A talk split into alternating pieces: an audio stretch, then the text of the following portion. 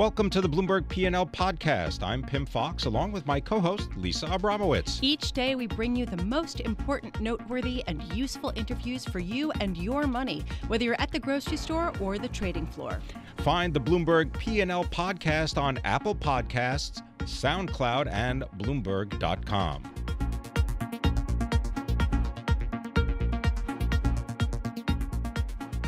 North Korea and potential uh, negotiations with the U.S. We did find out uh, that top representatives, um, namely CIA Director uh, Mike Pompeo, did meet with Kim Jong un, the leader of North Korea, in recent weeks.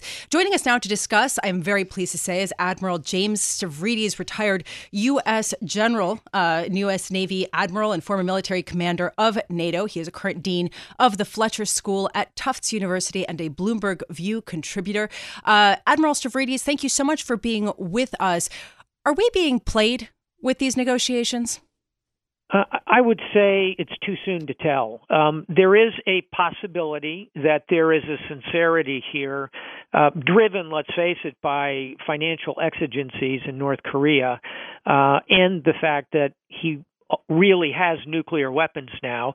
Uh, so he may feel in all honesty, that uh, this is a good point for him to negotiate. I think we are being played if we think that he's going to give up those nuclear weapons. I do not think he will.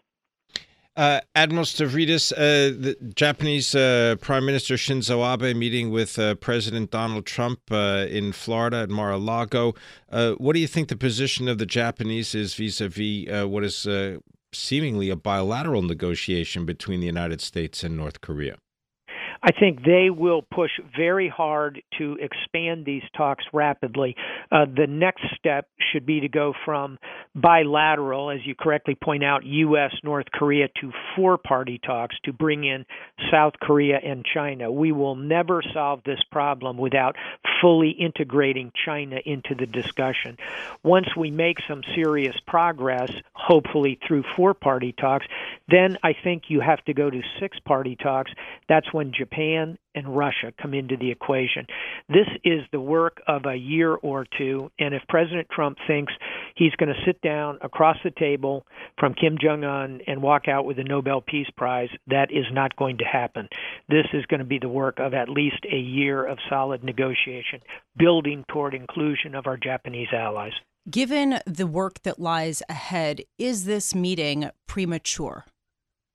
I don't think so. I think that this is a reasonable time to try a kind of uh, dramatic gesture that might crack this thing open and move it in a positive direction. Another way to put it is compared to where we were four months ago before the Olympics when we had nuclear detonations and ballistic missiles flying over Japan and headed toward Guam, this is a better place to be in. But we should not be overly euphoric about what's ahead, and we ought to understand that this is hard work. Negotiations and diplomacy are time consuming and difficult, especially with someone like Kim Jong un. Admiral Stavridis, I want to get your view on CIA Director Mike Pompeo, since he was the one who traveled to North Korea last week to meet with the North Korean leader. Uh, what do you think of him as sort of the initial uh, spokesperson for the U.S.? I think it would have been a very odd choice, except for the fact that he is nominated and I think has a better than even chance of being confirmed as the next Secretary of State. Given that, it makes sense. If if he had been planned to stay at the CIA for the next three or four years, I think it would have been a very strange choice. Leaving that kind of structural answer aside, as a person, I think he's a very good choice. He is he has high emotional intelligence. Um, he's academically very well prepared, West Point grad, first in his class there. Um, coming out of the CIA, he has a depth now in intelligence, former congressman, so he gets the political piece of this. I think he's a very reasonable choice given that he is on tap to become Secretary of State. Admiral Stavridis, uh, just quickly, uh, John Bolton, National Security Advisor, reaching out to Egypt and other Arab nations in order to replace the U.S. in Syria. Is that going to work? I think it's unlikely that we are going to wholesale replace the U.S. The idea that we're going to just step away and our Sunni Arab friends are going to step in is unrealistic. But I think the idea of building a coalition that includes significant Sunni Arab states, to include Jordan, Saudi Arabia, Gulf states, as well as Egypt, I think makes sense. It will require U.S. boots on the ground. We're not going to be able to just leave the region. I'm trying to get a sense of what the U.S.'s relationship is at this point with its allies, with grappling uh, with Syria in particular. Do you get a sense of how much more uh, the U.S. is working with its allies in light of what happened there? we will continue to try and build the coalition in preparation for the possibility of another round of strikes. Let's face it, um, we have now struck twice, but in the interim between those two strikes, we've seen Assad continue to use chemical weapons with impunity. I am unconvinced that he's going to have a sudden epiphany like St. Paul on the road to Damascus and stop using those weapons. So we better be prepared for another strike, and that means getting our allies, partners, and friends on board. The reason why I asked that, Admiral Stavridis, is because there's been so much tension with respect to trade and a lot of harsh words back and forth between the U.S. Sure. and allies. And I'm wondering how much that plays into some of these military relationships that are required for conflicts like this. It absolutely does. And one of the uh, very strong arguments for uh, maintaining balanced global relationships is that in times of trouble, you need friends, and you can't surge trust. Um, you've got to build it a brick at a time, and when you knock it down uh, with a series of bad choices economically, it does bleed over into your day to day military intelligence and operational relationships. Admiral Stavridis, what is the U.S. strategic reason for being in Syria? I'll give you four reasons, and I, I think these will call that we need to remain in Syria. The first is uh, quite straightforward, and that is continuing to destroy the Islamic State. The second is we have a shared interest with the global community in stopping the use of chemical weapons, which appears to be continuing forthwith.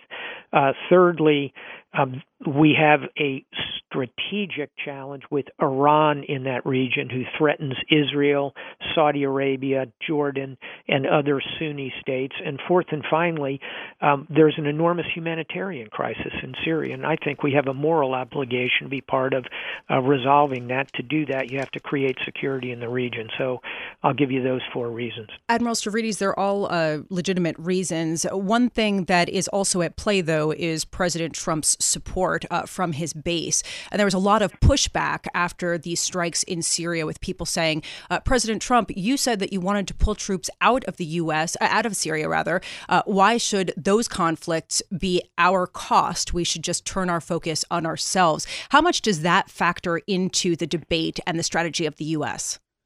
I think it will play a significant role, and it should. Um, we these are national decisions, and that's what leaders do. They ought to step up and explain why they need to uh, continue to take the hard right choice, not the easy wrong choice. And I think that uh, the fact that President Trump essentially reversed his position uh, several days later is a good indicator that people like Secretary of Defense Jim Mattis and CIA Director Pompeo and others convinced him to do so. So I don't think we're going to leave uh, Syria anytime soon point one. And point two, uh, the level of engagement is very different here than the 150,000 troops that we had in Iraq or the 160,000 troops that I commanded in Afghanistan when I was NATO commander. We're talking two, three, five thousand troops. Um, this is a very sustainable commitment for the United States, and I think good leaders will recognize that and seek to explain it to the American public. Just to wrap up here, Admiral Stavridis, uh, given the fact that you are the author of Sea Power, the history and geopolitics of the world's oceans, the fact that you uh, were formerly U.S. Navy Admiral, former military commander of NATO, given your vast experience uh, with the international relations on the military front, are you more optimistic about the uh, sort of global outlook right now than you were two months ago? I am cautiously very cautiously optimistic on North Korea. I think there's a, a, real possibility of negotiating our way out of what two or three months ago, pre Olympics, looked very, very dangerous. In terms of the Middle East, I am more pessimistic because I uh, don't see a strategic plan being laid out by the administration, and simply lobbing Tomahawk missiles is not going to get us where we need to go there. So it's a mixed picture, uh, but overall, um, I am very concerned, uh, finally, about great power politics. And the dynamics of our relationships with both Russia and China have degraded over the last three or four months. So, running it all together, I'd say we're on a, a downtrend right now, and we've got some work to do. I want to thank you very much for spending time with us. Admiral James Stavridis is the Dean of the Fletcher School of Law and Diplomacy at Tufts University, uh, also a Bloomberg View columnist, uh, joining us from Boston, home to Bloomberg 1061 Boston Newburyport in 1330 in Metro West and the South Shore. And uh, Admiral Stavridis is the author of Sea Power, the History and Geopolitics of the World's Oceans.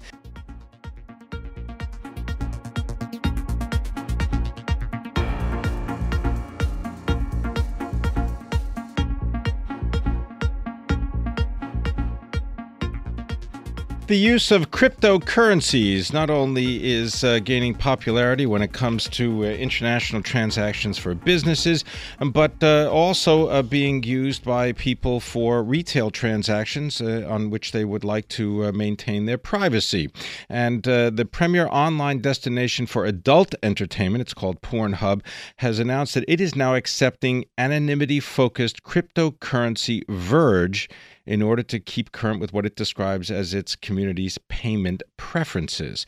And here to tell us more about Verge and cryptocurrencies is Justin Valo. He is the founder and the CEO of Verge. Justin, thanks very much for, for coming in. Can you My first pleasure. tell us what is Verge?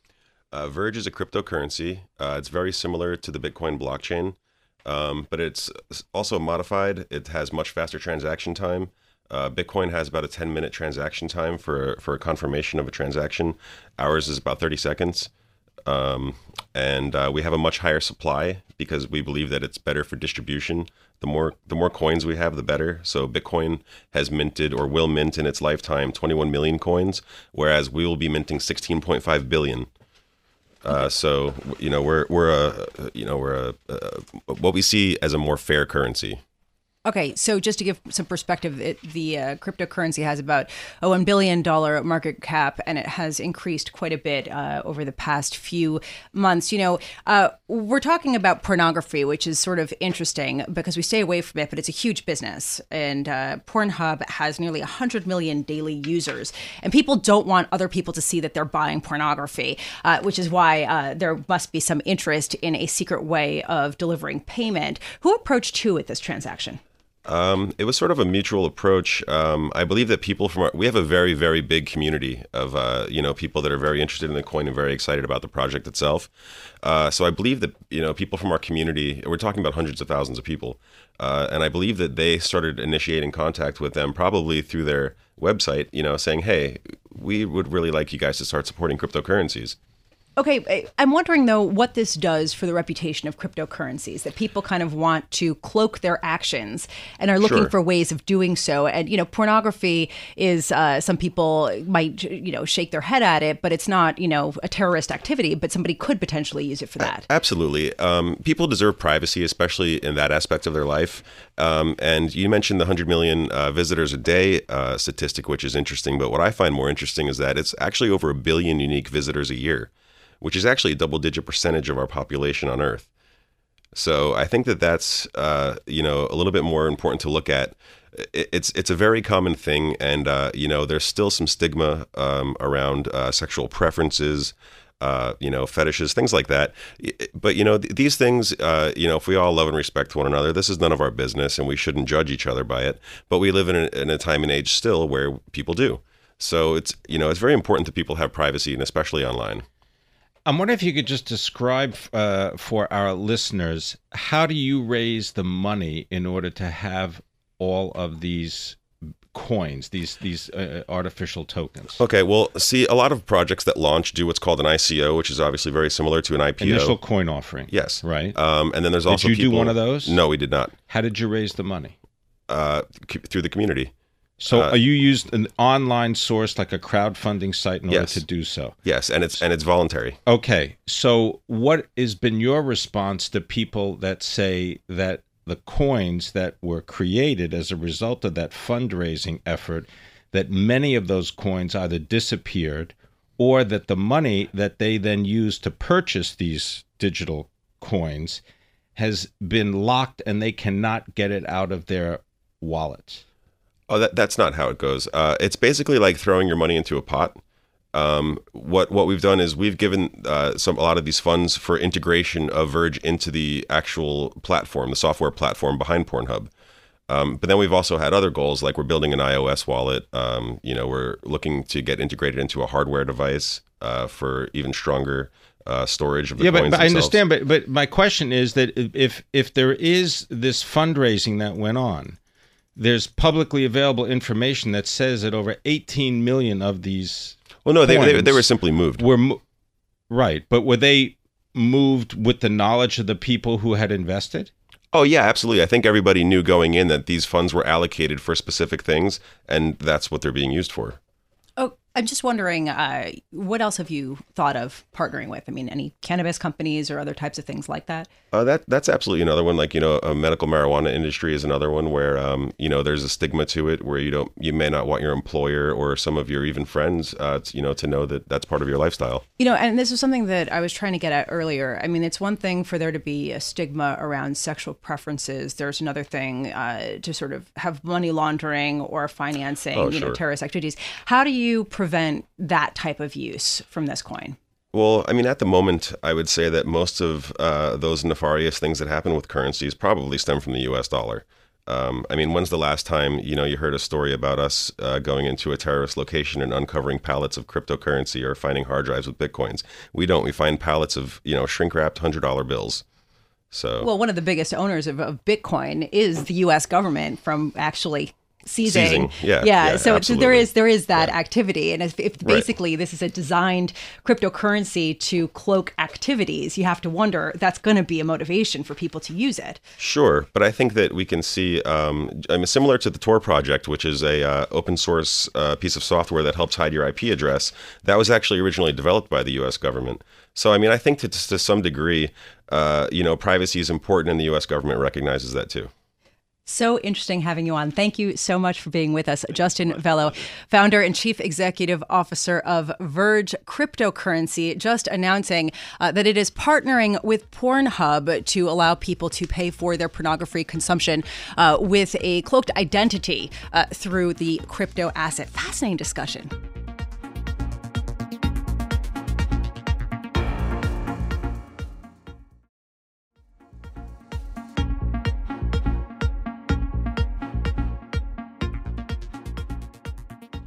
He is the finance minister of Luxembourg. Uh, Pierre Gramegna joins us now. And uh, just to b- give some context, many people may not know that Luxembourg City uh, is one of the three official capitals of the uh, European Union. Indeed, it is the seat of the European Court of uh, Justice.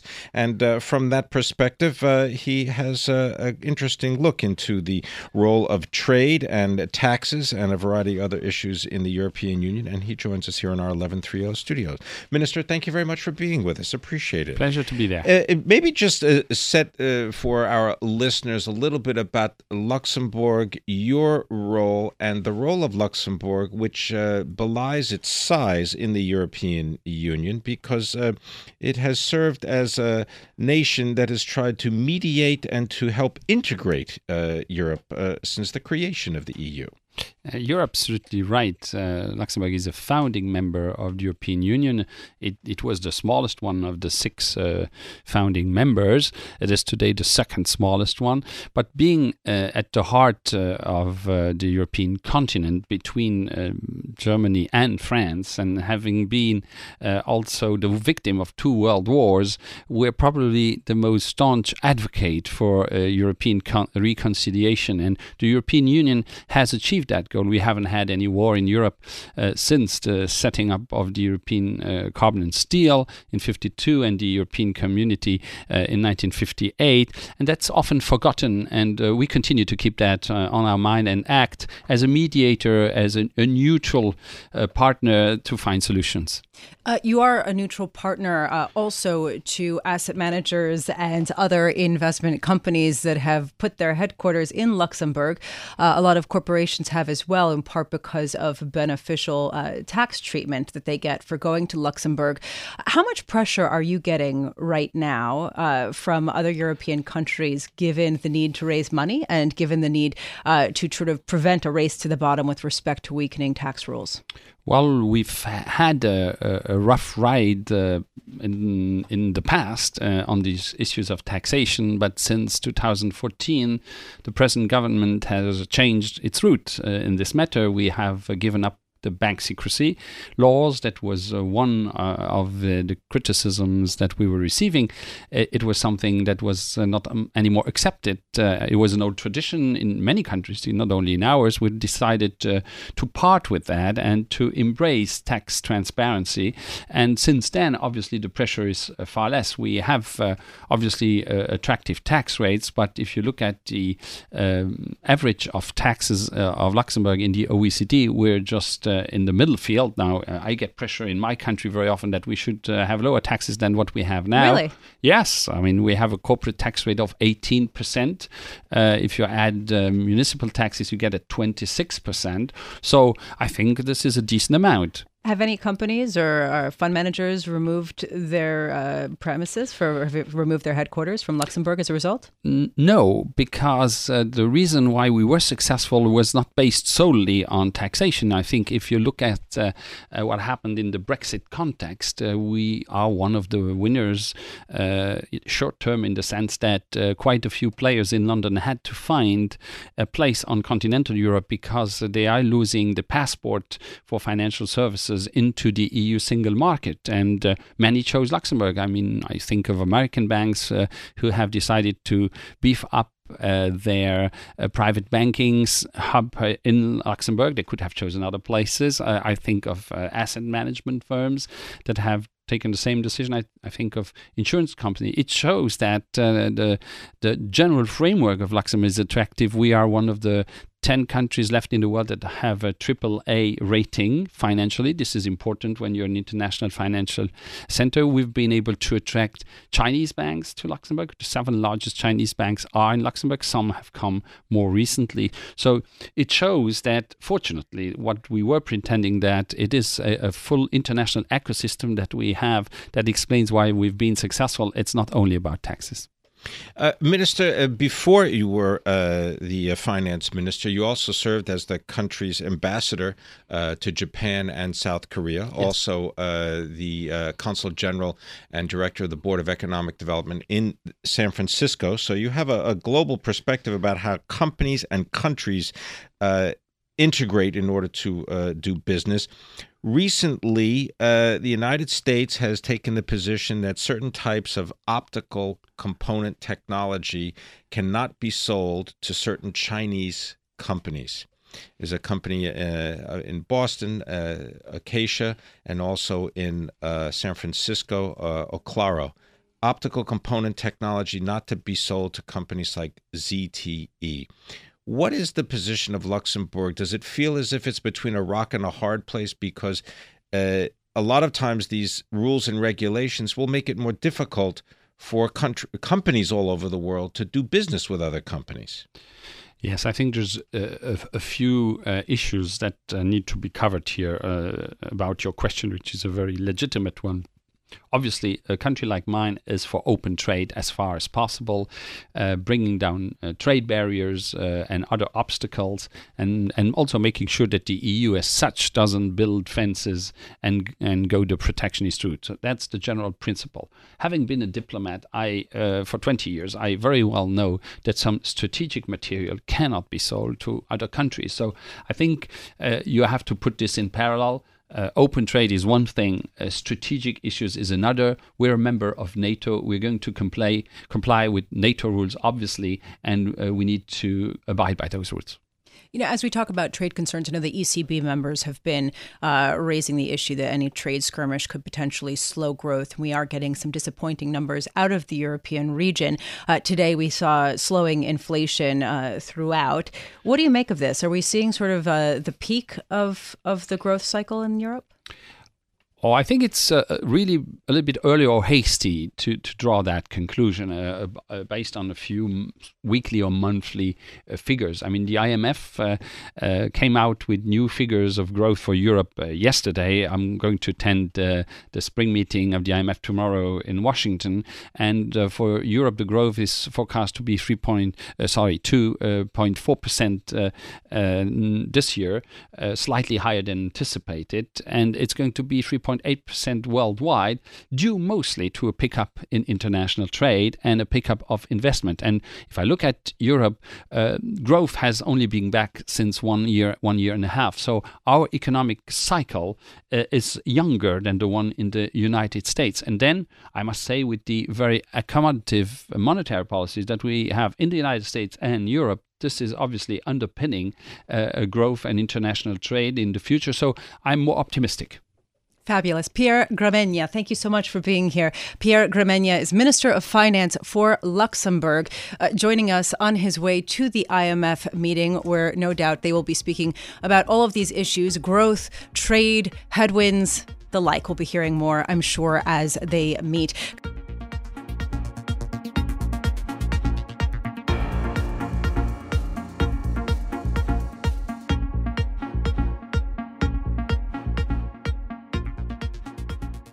It has become something of a playground brawl that has entered the upper echelons of major Wall Street firms. I'm talking about uh, Blackstone and Goldman Sachs, and I'm talking about a deal having to do with credit default swaps uh, related to Hovnanian, New Jersey's biggest home builder. Here to talk about the latest in this saga is Sridhar Natarajan, who has been covering this amazingly uh, and joins us now. He covers all things having to do with credit for Bloomberg. So, Shri, lay this out for us uh, with respect to a particular lunch that recently took place. Right, and I think uh, we've discussed this a little bit, little bit before, but really, what this goes back to is this uh, sneaky, naughty trade that uh, Blackstone struck up at the end of last year with a almost bankrupt company where they get paid out on some insurance like derivatives. The only problem Goldman is on the other side of the trade, and uh, they're not quite fans of this trade. We've already seen lawsuits slapped on this case. Blackstone's been accused of fraud and manipulation, but at the same time, those guys on the other end who might have to make big payouts to Blackstone want to make sure they can avert that outcome. So when uh, Lloyd Blankfein uh, met Jon Gray, the next head of Blackstone, and I'm assuming it was a regular relationship builder meeting just to talk about all things under the sun, how they could do a little more business together. This little deal came up, and as you can imagine, it probably got a little awkward. What kind of money are we talking about here? And, and that's the amazing thing here. The company that we're talking about has a market cap of under 300 million. What's at stake for Blackstone and Goldman is is a decent amount of money for Blackstone. This could be uh, hundreds of million dollars in payout. For uh, Goldman, the losses could be uh, would likely be south of 100 million, if if at all. But but what's weird is no one wants to back down, and I guess uh, when you think you're right, uh, when you think the other party is wrong, why back down? And the takeaway for me is when elephants go to fight, it's the egos that get trampled. Well, yeah, that's what that's what I was going to ask you. I mean, how much is this just a, a chess game uh, among people who were brilliant as children at chess and are still brilliant at chess, and they want to outsmart one another, and the stakes are just going up and up? How much is that really what we're watching here?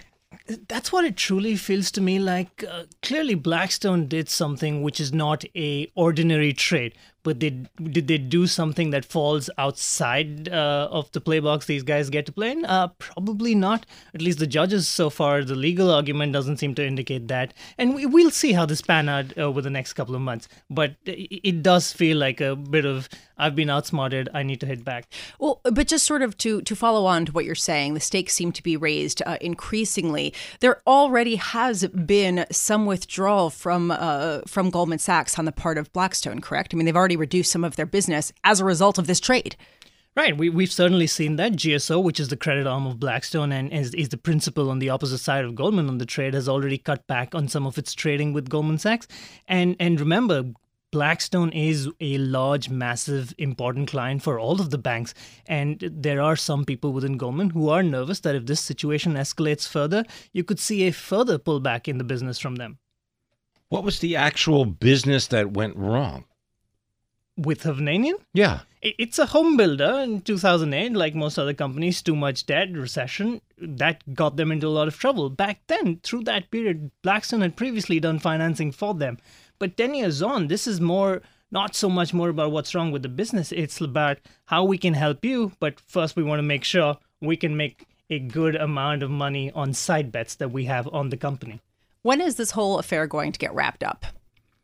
I would like to think fairly soon, but that's what I thought You're back like, in October when for I the wrote sake the of first my story. life. we we have some interesting date, key dates coming up. May first is when the company you know defaults on a bond payment, which is critical to the deal that Blackstone struck up with this company. After that, you have a 30 day period. This then goes through uh, a trade group, and the body determines who who owes whom how much, and uh, that's when this will pan out. And I, I think it's going to get uh, it's going to get a little bit uglier. What about some of the other uh, companies that are involved here, the hedge funds and, and such? Have they pulled back from Goldman? Or they're on the same side as Goldman? Well, some of them are on the same side as Goldman. There are some folks who have uh, even jumped sides in the last four or five months. Again, like you said, Lisa, this is this is as much as people want to get indignant about uh, how right is it, is it fair. People also want to make money, and if they were on one side of the trade, they have jumped to the other side as long as they've spotted an opportunity to make money. Fair? okay, I think we'll just fair. I guess it's really about what you can prove and, and what you can do when you when you go to court with the lawyers, and they'll all make some money. Thanks very much, uh, Sri Natarajan. He is our high yield debt and syndicated loan reporter.